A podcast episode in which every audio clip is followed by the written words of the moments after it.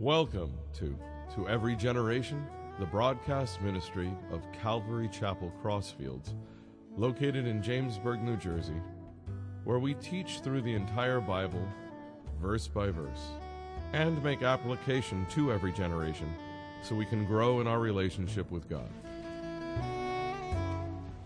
This time we're going to be in Mark 14, starting in verse 53. And the last time the message was titled The Failures Continue.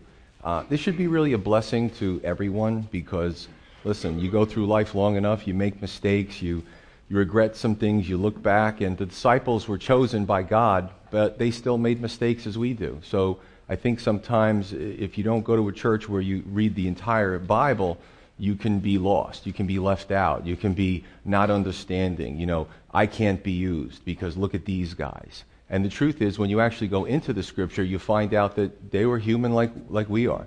So they, they continued in their failures, uh, really when the Lord desired their companionship the most. And today we're going to look at the message of falsely accused. And this is where Jesus is falsely accused. Now, the real blessing is that when we look at the life of Jesus, we're to emulate Jesus. There's some blessings that we, we get because we're Christians, because we're in the Lord's fold. And then there's some blessings that we don't really care for, like all who desire to live godly in Christ will suffer persecution. And I got to be honest with you, that's not one of my favorite in you know the Bible Promise book. That's not the one I look to that I, I really want to meditate on, but it's a reality. So the truth is that you know Jesus was falsely accused. We're going to be falsely accused. We're going to, to, to go through trials, and let's see how the Lord handles it, and let's see what applications we can make uh, to our lives as well. So, starting with verse 53.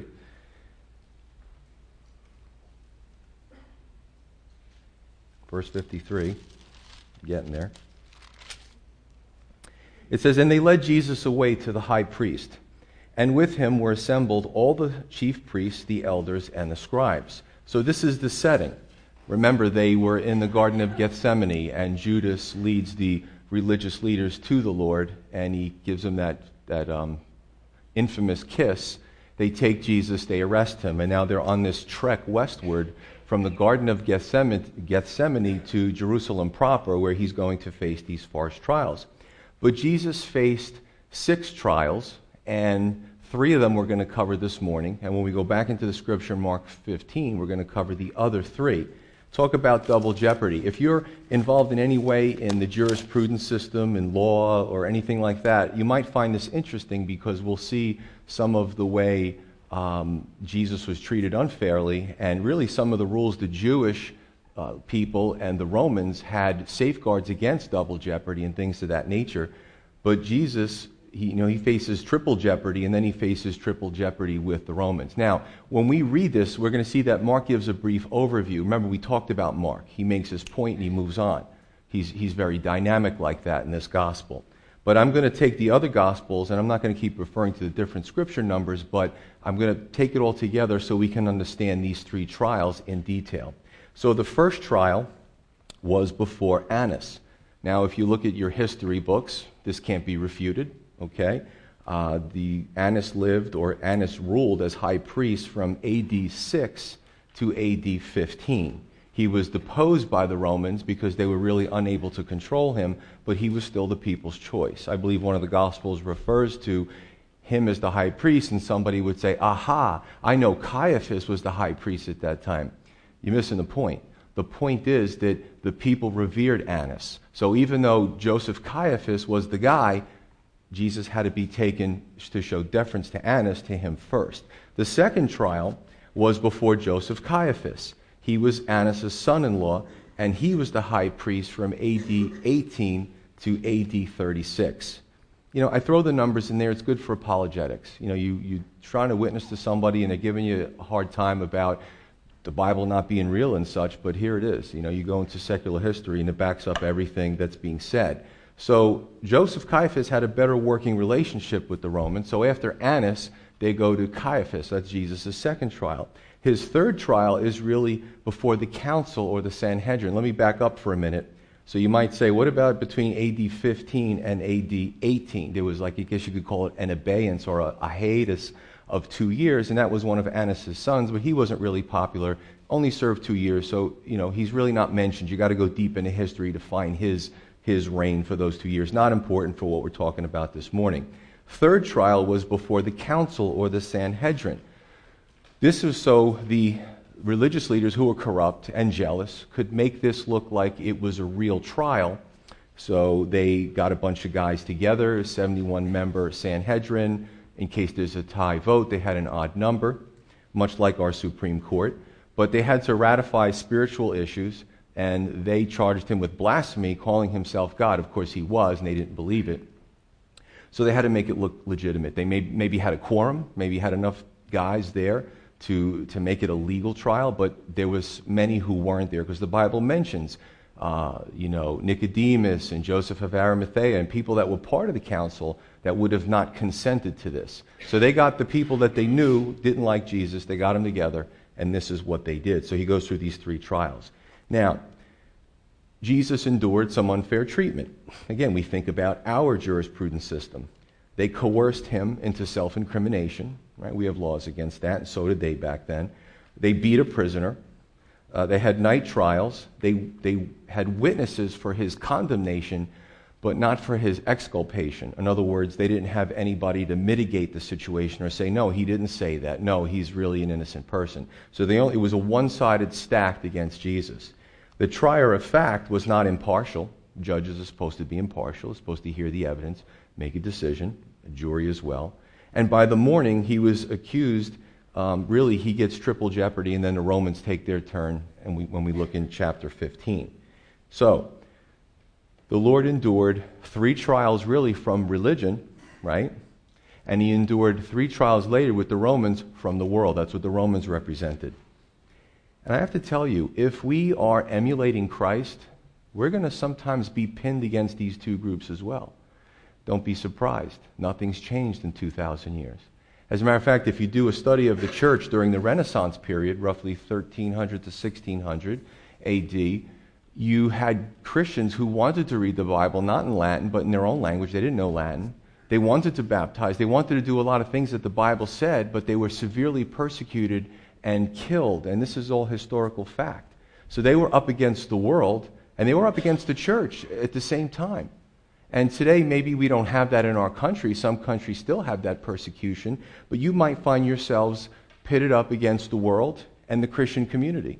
A lot of shallowness in Christianity. Let me tell you something. A lot of shallowness in Calvary Chapel aggregately. Right? It's not a perfect denomination, although it's not supposed to be called a denomination. But the bottom line is, you may find yourself striving for higher things and being persecuted by both sides you may find yourself being condemned or judged by the ones that are supposed to be supporting you. And, and probably many of you have been through this. I know I have. In context, this is, again, the arrest of Christ, they're going westward. And then we get to verse uh, 54. It says, But Peter followed him at a distance, right into the courtyard of the high priest, and he sat with the servants and warmed himself at the fire. Now, we covered this extensively last Sunday. So if you weren't here, just get that free off the website, and it'll go into great detail about his denial of the Lord because of fear, I, I believe. Verse 55. And the chief priests and all the council sought testimony against Jesus to put him to death, and they found none. For many bore false witness against him, but their testimonies did not agree. And some rose up and bore false witness against him, saying, Quote, we heard him say, I will destroy this temple that is made with hands, and within three days I will build another made without hands. End quote. But not even, but even, not even then did their testimony agree. So the first out of the four blocks that we're going to cover this morning is falsely accused. Right? What were they saying about Jesus? What were they likening him to? Modern word? A terrorist. Can you believe that? I mean, this is a, a di- diachronism going back in time and looking at a term backwards. But they accuse the Prince of Peace, really, of being a terrorist. Now, we know what terrorism is, right? We've experienced it in our own country. That is highly offensive. Right? Again, the Bible promises if we follow him, he promised himself that if we follow him and take that road, that we will receive much of the same. Let me quote this again. 2 Timothy 3:12 says, "In fact, everyone who wants to live a godly life in Christ will suffer persecution, not might, not possibly. You rise to higher things, you get closer to your Lord, you're going to get more heat from those around you. In other words, promise, we will be falsely accused. Seriously, if I asked who was falsely accused and who wasn't, probably those of you who weren't, your hands would be a lot less, if I was to count them, than those that have been falsely accused. Unfortunately, it's a common thing, but Satan is behind the false accusations. See, here's the design. Right, make this personal this morning. What have you been through? Think about your life. Think about, I see a lot of head shaking. I still got good eyesight. For, for, I still need these once in a while, but for general head shaking, I can still see it.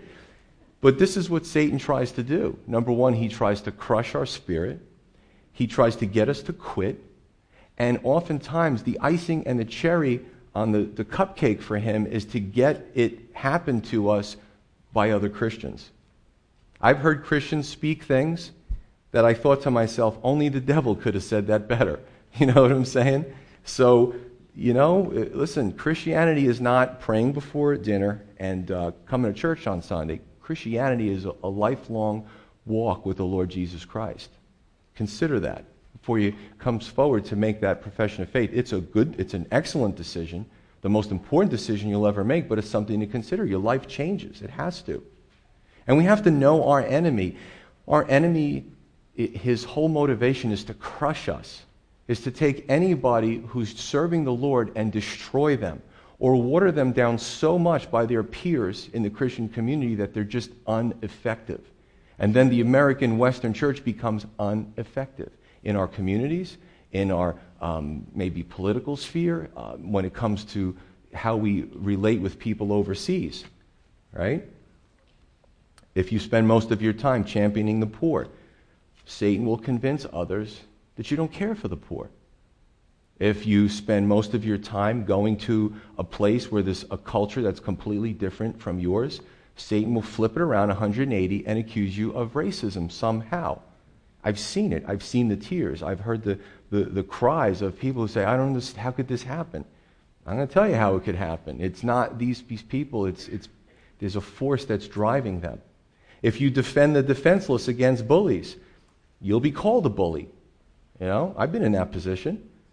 A person comes in and they, they uh, put their family in fear or their friends in fear, and they think that they're going to manipulate me too, and I stand up to them. So now all of a sudden they're not so tough anymore, and they, they're claiming victim, and I'm a mean person. It's amazing how somebody can take something and flip it, but I'm not going to stop doing what I'm doing. I'm here to protect the flock, and I'm going to continue to do that. Now we have websites, trashy websites, and social media. What are you going to do? Somebody says something nasty about you on Facebook. What can you do? Absolutely nothing. nothing you can do. As a matter of fact, right now, probably somebody's talking about most of you somewhere, right? make you feel good this morning? I mean, let's just let's try to take the, the sting out of it because we can't let how we we can't cower under false accusations and let it take us off our game. If we're doing the right thing before the Lord, we just got to keep doing it. Isn't it amazing that you can? It was me. I hung with a group of people. We were all drinking and doing all kinds of stuff back in the day. And I became a Christian, and you, you would think that I, um, I don't know, murdered somebody. But it was good when we were partying and doing stupid stuff and getting away with things, and now I'm bad? I don't get this. I'm trying to clean my life up. Well, because you're not hanging with them anymore, there's a sense of conviction, even if you don't say or do anything, but you just stop doing the things that you used to do. So keep that in mind. What did Jesus really say? Well, let's turn to John 2, three verses to read. John 2, 19 through 21.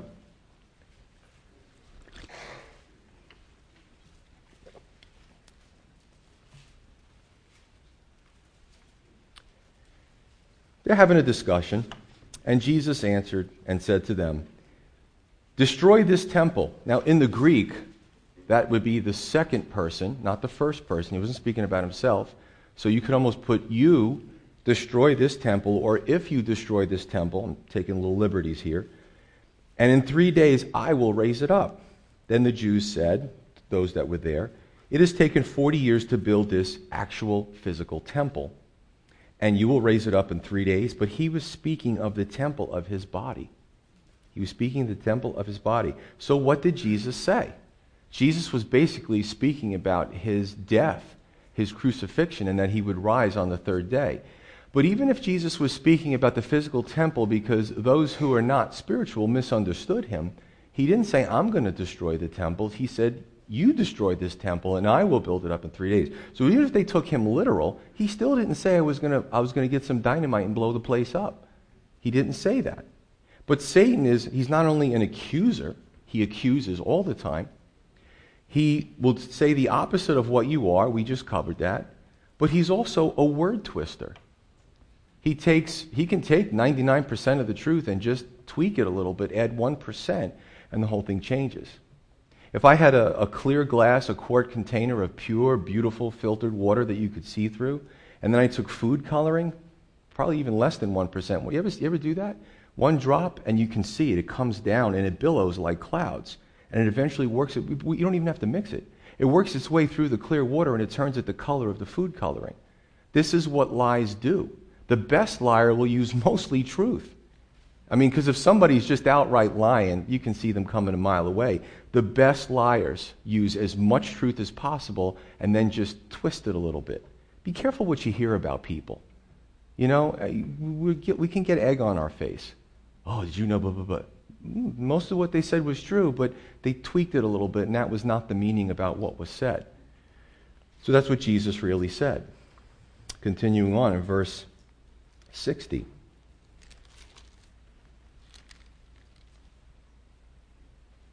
And the high priest stood up in the midst and asked Jesus, saying, Do you answer nothing?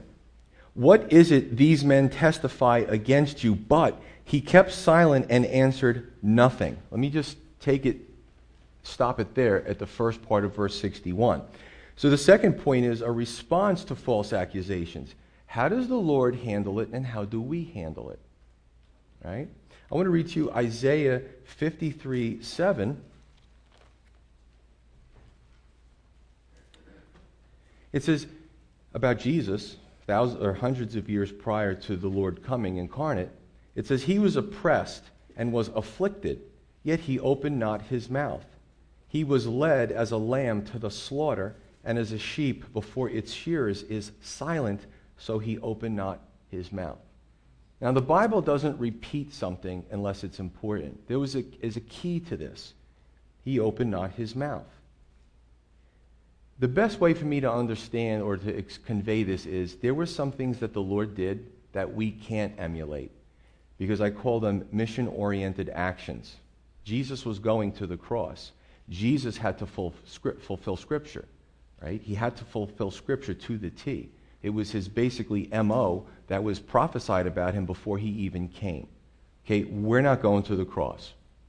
So it, it's, it's a little bit different. Some have the erroneous idea that we should never shoot down gossip and always just kind of say, well, I'm going to let the Lord defend me. That's a good thing to always know that the Lord is in your corner. However, if somebody asks me, Pastor Joe, did you, I heard you stole $10,000 from the church treasury. I would probably immediately respond with something unspiritual, such as, What idiot told you that? you know what I'm saying? I mean, if I, if I go, Oh, the Lord will defend me, you almost like add to the suspicion. If you didn't do it, say you didn't do it. There's nothing wrong with saying the truth, right? Why let this stuff fester? Proverbs 18:13 and 18:17, awesome scriptures, um, say that when there is something out there, a lie or a gossip or a false accusation, that we're supposed to at least get the second, the other side of the story before we make any type of judgment on that. And a lot of people don't do that. And that's even if it's our business in the first place. A while back, we had a woman in our church that would constantly go around and snooping into other people's businesses. And she would talk about this one's marriage and that one. Like, it's not even your business.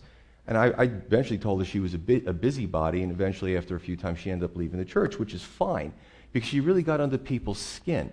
Constantly, you probably know who it is, but, but uh, she just was constantly in people. It's, it's not your business to know everybody's marital situation. So sometimes it's not even our business. And there's nothing wrong with saying, it's not even my business. Why are you, why are you coming to me with this stuff?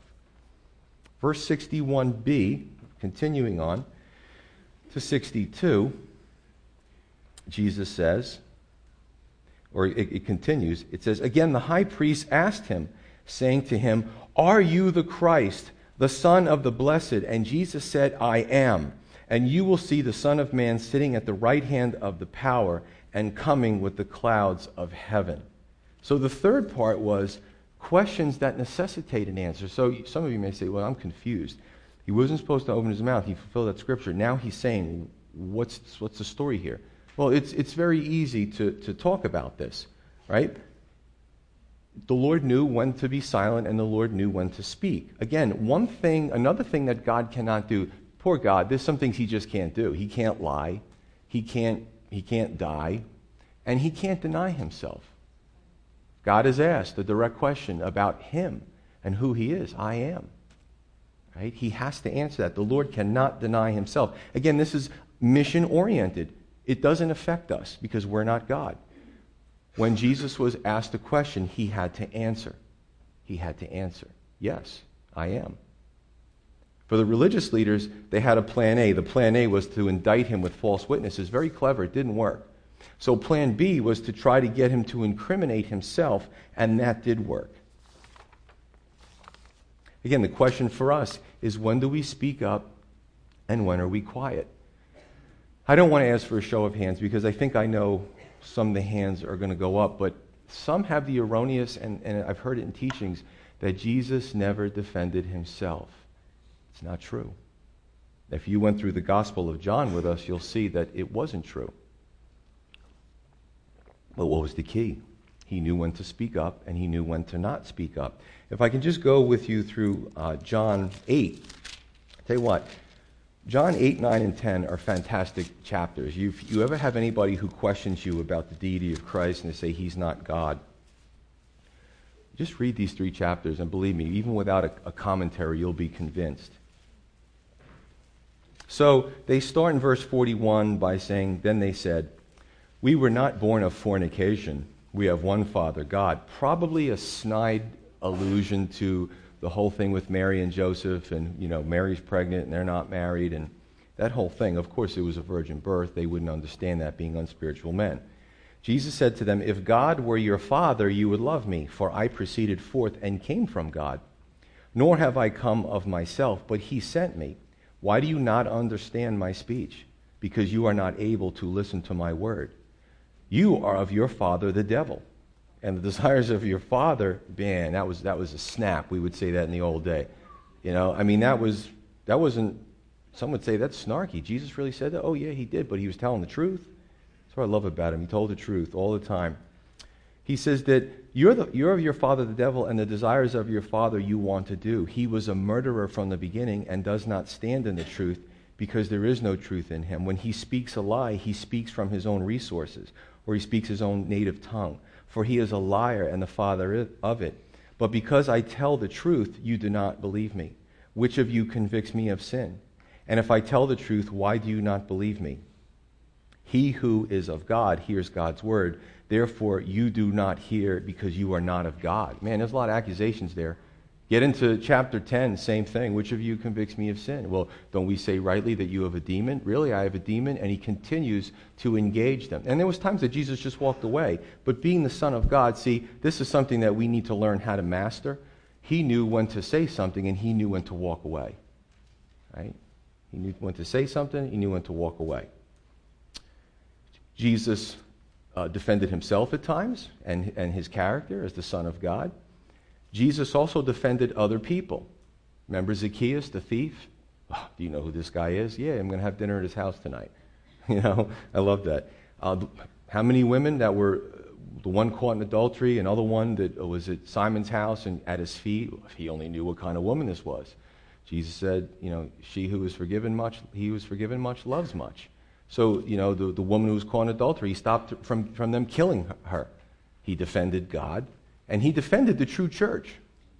He defended the church too. He even said the gates of hell wouldn't prevail against the true church. Verse 62, going back to Mark. First thing that Jesus said is, I am. Now, I did my study, and You know, I have so many books. I'm so old school. Instead of, you know, sometimes I have stuff on the computer, but I got all these libraries and I just pull stuff out. And over the years, people have given me really awesome scriptures, either translated from Hebrew text or translated from Greek to Hebrew and then from Hebrew to English. Um, the Septuagint was translated from Greek to Hebrew, um, no, Hebrew to Greek.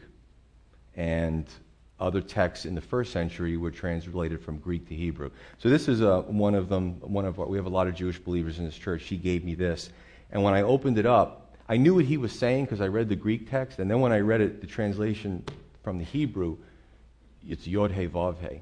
You wonder why they try to kill him? He said, "I'm God." How, do, how are they convinced? How is everybody convinced, and some today are still not convinced that Jesus is God? You, you really can't call yourself a Christian if you don't believe that. You really have to question your faith, and you really have to take your beliefs and put them up against the Scripture and see what the Scripture says. So when I opened this up, he, he said it I am. And that was what God said to Moses in Exodus 3. Right? Moses says to God, oh, I got to lead these children of Israel. Who do I say sent me? Yod He Vav He. I am that I am. I always was. I always will be. I don't have a name. I don't have a title. There's a whole, a whole phrase that expressed God. He's so awesome that one word can't express him. Remember, the word God is generic, okay? But he said, I am that I am. So Jesus is the same thing. That's why there was a violent response and the tearing of the clothes and the shouts of, of blasphemy. But this is what Jesus does. The first thing he does is he establishes who he is. And the second thing he does, he establishes what he's going to do. What he's going to do. Jesus refers to his second coming, and we covered this in Mark 13. Uh, he also probably alludes to the national repentance of Israel in Zechariah 12, right? And he basically says to the religious leaders, well, how are they going to see that? Because at one point, the religious leaders, although they claimed to be of God, they were false teachers. And they were going to stand before the white throne judgment and be damned because they, they rejected him. They did not believe. So this was the violent reaction, and this was the reason for it. Verse 63. Then the high priest tore his clothes and said, What further need do we have of witnesses? You have heard this blasphemy. What do you think? And they all condemned him to be worthy of death. Then some began to spit on him and to blindfold him and to beat him and to say to him, Prophesy. And the officers struck him with the palms of their hands. Isn't that amazing how somebody can say something and set off another person to the point of violence? Words. Words. But Jesus' words had power behind them, and if you are not submitted to it, listen, you and I, we've met people over our lives where we try to share the gospel and we just start sharing the truth and we're just trying to be nice about it, and you'll get a violent reaction some from your family, some from maybe coworkers. I've had some I know that uh, went to managers and tried to sanction the person that even on their spare time or their cubic- cubicle they say something, they want them fired, they want them suspended. A violent reaction to the truth. And even if it's not the truth, then what's the big deal? What are you so upset about? Because it is the truth. That's what brings that reaction. So the fourth part here is, and the last part we're going to cover for this morning, is the resultant abuse as a result of the truth. So he says, the high priest, this is blasphemy. He's the head guy.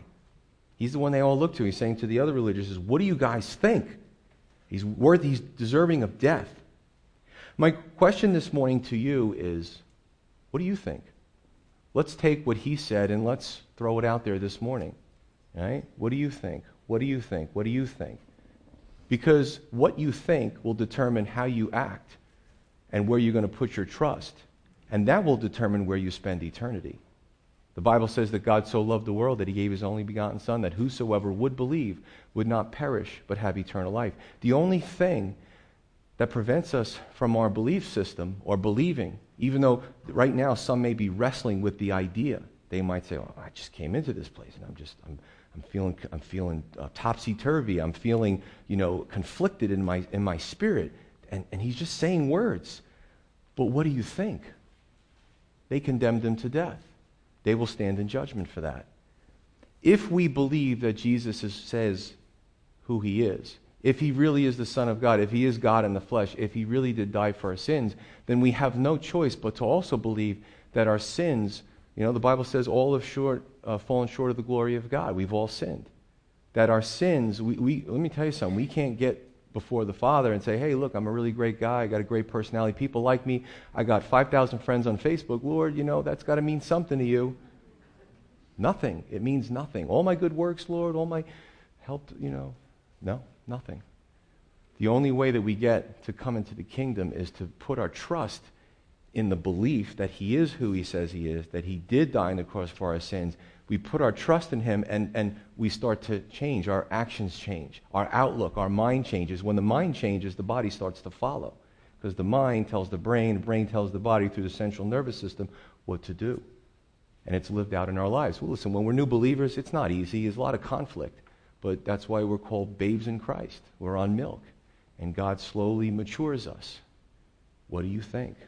Everybody has to ask that question. Because if Jesus was just a nice guy and he just was really moral and he was a really nice prophet and a great guy to hang out with and someone you'd want to sip tea with and have coffee with and that's it, then he's a, he's a nut.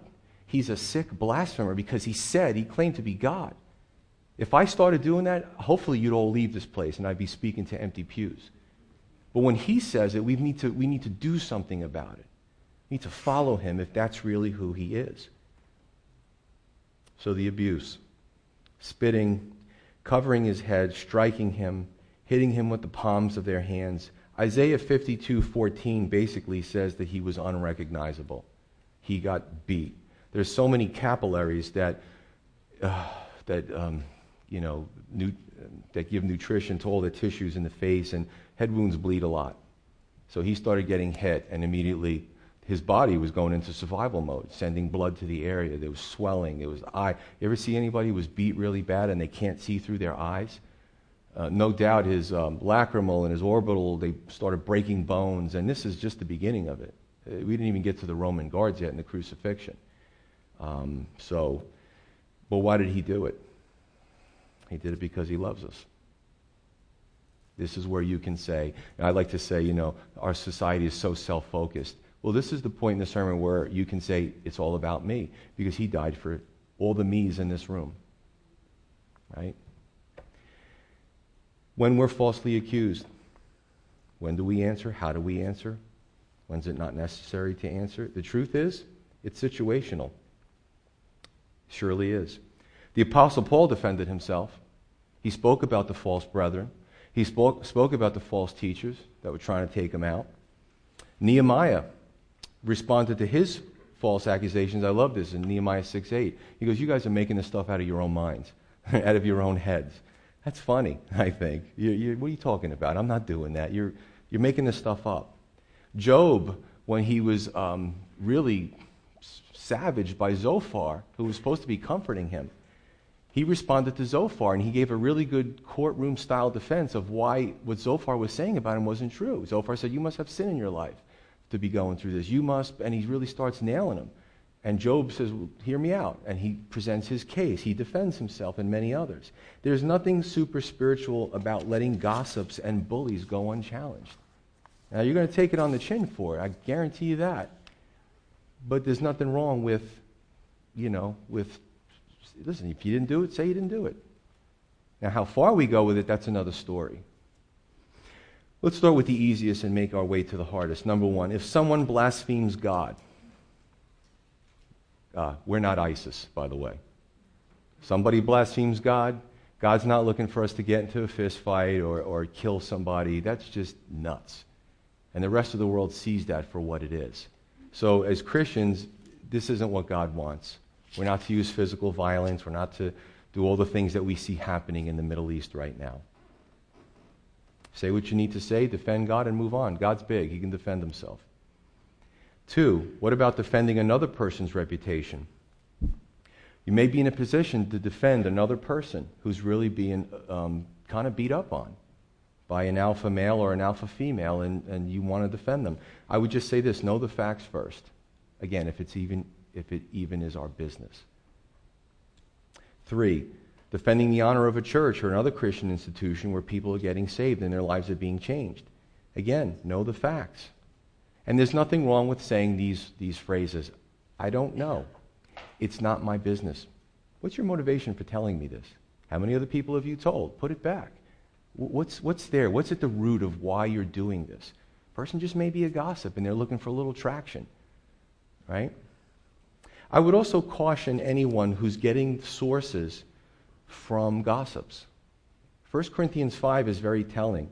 There's a part in 1 Corinthians 5 where it says that if a person is named as a slanderer and calls themselves a Christian, the Apostle Paul says, don't even eat with that person.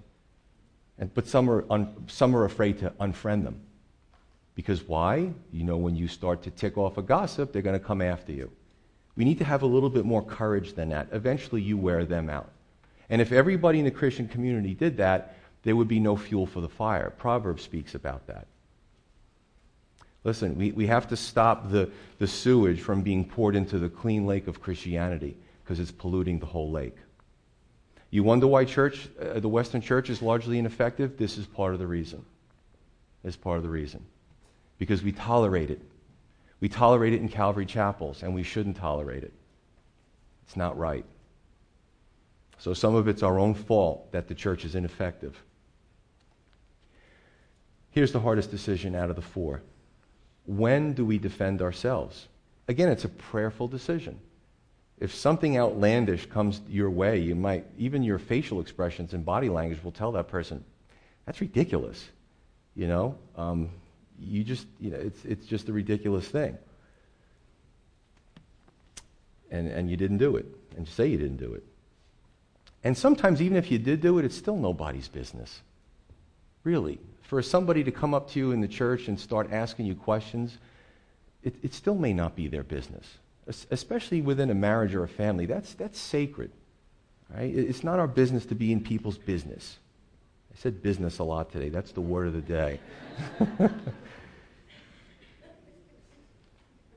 Look at David in the Psalms. David was a warrior. He had no problem defending himself. But if you read the Psalms, there were times that he was being falsely accused of stuff, and he said to the Lord, Vindicate me, Lord. Sometimes he was a little over the top, saying, You know, Lord, break their teeth. Okay, so maybe we've been there. You know, David knew when to fight, and David also knew when to say, You know, I'm not, I can't be at war with everybody. Just defend my honor, Lord. You know, I'm just, my tears are drenching my couch. Pastor Paul's going through the Psalms. Very, very I would almost think he was Sicilian like me. He's just so emotional. But um, really nice stuff that you can read. I would say this there was a term in the Revolutionary War that said, trust God, but keep your powder dry. If you don't understand that, I'll explain it to you after service. we trust God with everything, but then there's times that we, we have to do something about it. If you're some type of leader, a pastor, a manager, a business owner, I guarantee you, you'll be spoken about. something that we have to get used to. We can't let it drive us nuts.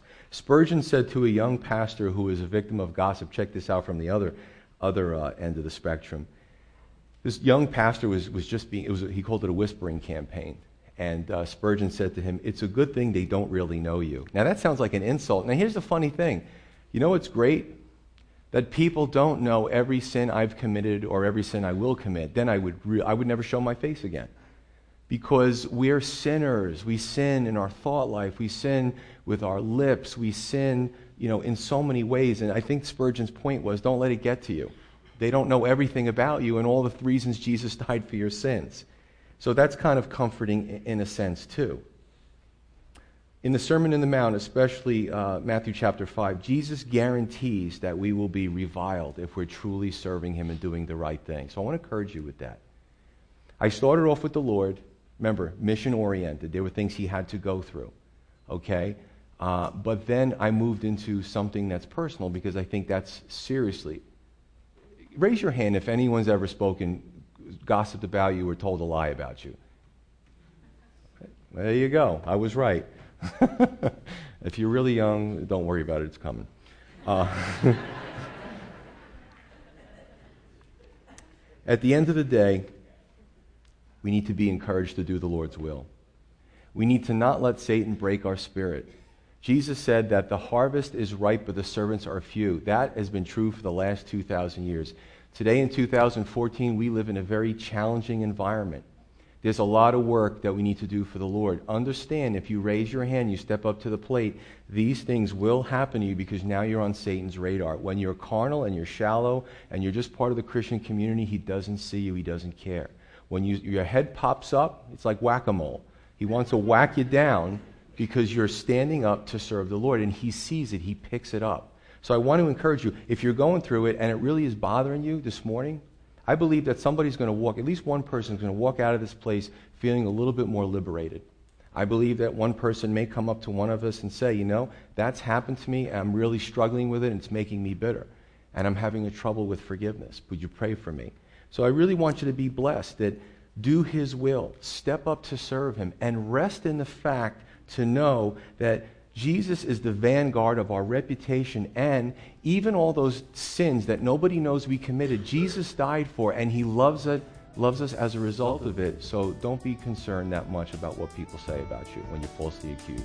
Let's pray.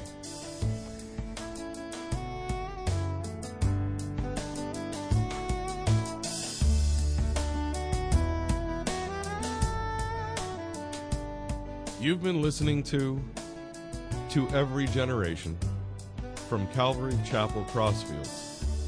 We're located at 15 Half Acre Road in Jamesburg, New Jersey. We meet for Bible study Wednesdays at 7:30 p.m. and Sunday service begins at 10:30 a.m.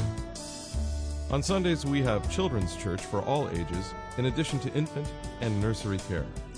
You can find out more about the ministry here at Calvary Chapel Crossfields by going to cccrossfields.org.